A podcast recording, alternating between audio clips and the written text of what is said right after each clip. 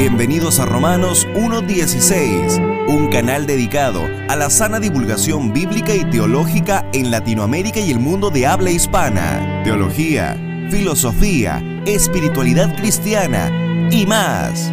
Con Juan Paulo Martínez Menchaca.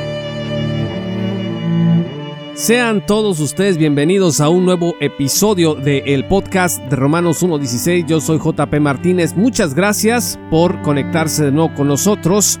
El podcast de Romanos 1.16 existe gracias a una gran comunidad de patrocinadores que apoyan la sana divulgación bíblica y teológica en el mundo de habla hispana. Si aún no eres patrocinador, te queremos invitar para que accedas a recursos exclusivos en www.patreon.com diagonal.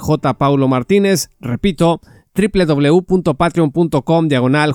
Paulo Martínez. Estaremos muy contentos de recibirte en nuestra gran comunidad además de ofrecerte material exclusivo para que estés mejor equipado para enfrentar los desafíos que presenta la posmodernidad. Pues el día de hoy vamos a seguir con nuestra serie Llenos del Espíritu. Este es el episodio número 2 y dijimos que ser lleno del Espíritu es la gasolina del vehículo que nos lleva hacia la madurez cristiana. La voluntad de Dios es nuestra santificación, de manera que Él nos dejó instrucciones para que podamos tener la llenura del Espíritu necesaria. Hay tres cosas que hay que procurar para ser llenos del Espíritu. Número uno, no apagarlo, eso indica 1 Tesalonicenses 5, versículo 19. Número dos, no agraviarlo, eso ordena Efesios 4, versículo 30. Y número tres, vivir por el Espíritu según Gálatas 5, 16. Así que las tres cosas que hay que hacer para ser llenos del Espíritu es no apagarlo, no agraviarlo y vivir por él. Vamos a revisar enseguida cada uno de estos tópicos. No apagar el Espíritu. No apagar el Espíritu implica considerarlo pues como si fuera un fuego. El Espíritu es la tercera persona de la Trinidad. Aquí, sin embargo, se ilustra al Espíritu como algo que arde constantemente.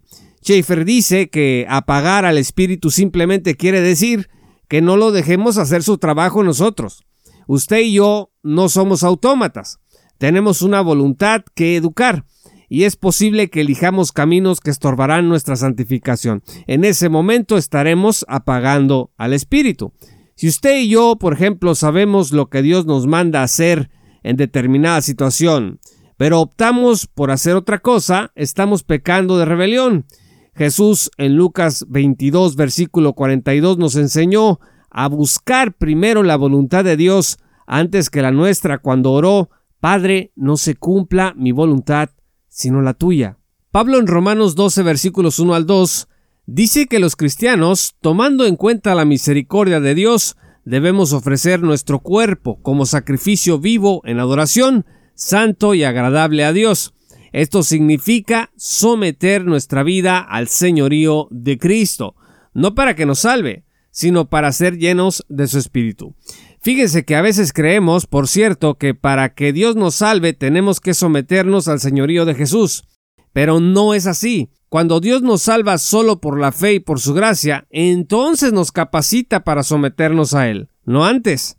Precisamente el apóstol, sabiendo que los cristianos también tendemos a desobedecer a Dios, nos instruyó para que nos sometiéramos a Cristo renovando nuestras mentes para conocer la voluntad de Dios buena, agradable y perfecta.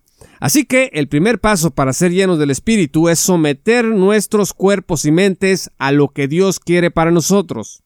Una vida desordenada, con poca oración, poca lectura de las Escrituras y poca obediencia en la vida diaria, estará apagando al espíritu y alejando de nosotros el gozo de una vida llena de él.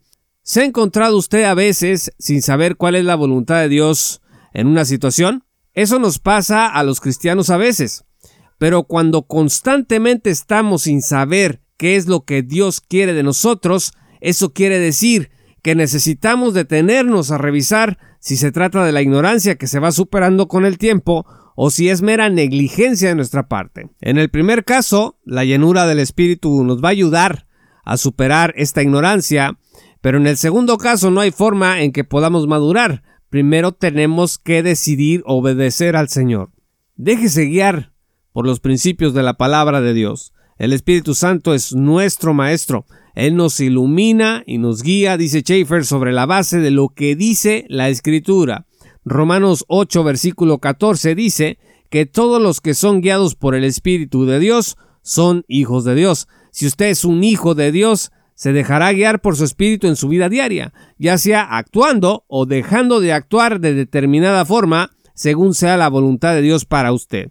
El criterio final, estimados amigos, para saber qué es lo que el espíritu indica que debemos hacer, no es cómo nos sentimos, sino lo que Dios dice en su sagrada palabra. A veces el camino del espíritu será doloroso, otras veces será muy placentero, a veces nuestros pasos serán dados con mucha naturalidad, pero otras sin mucha sensación de certeza. Lo haremos porque Dios lo dice a pesar de nuestras dudas. En el siguiente episodio vamos a continuar con este estudio bíblico y descubriremos qué significa no agraviar al espíritu. Por lo pronto, recordemos que para no apagar al espíritu en nuestro ser, tenemos que someternos al señorío de Cristo. Muchas gracias estimados amigos y patrocinadores por escuchar este programa. Si aún no eres patrocinador, te invitamos a que te unas en www.patreon.com diagonal J.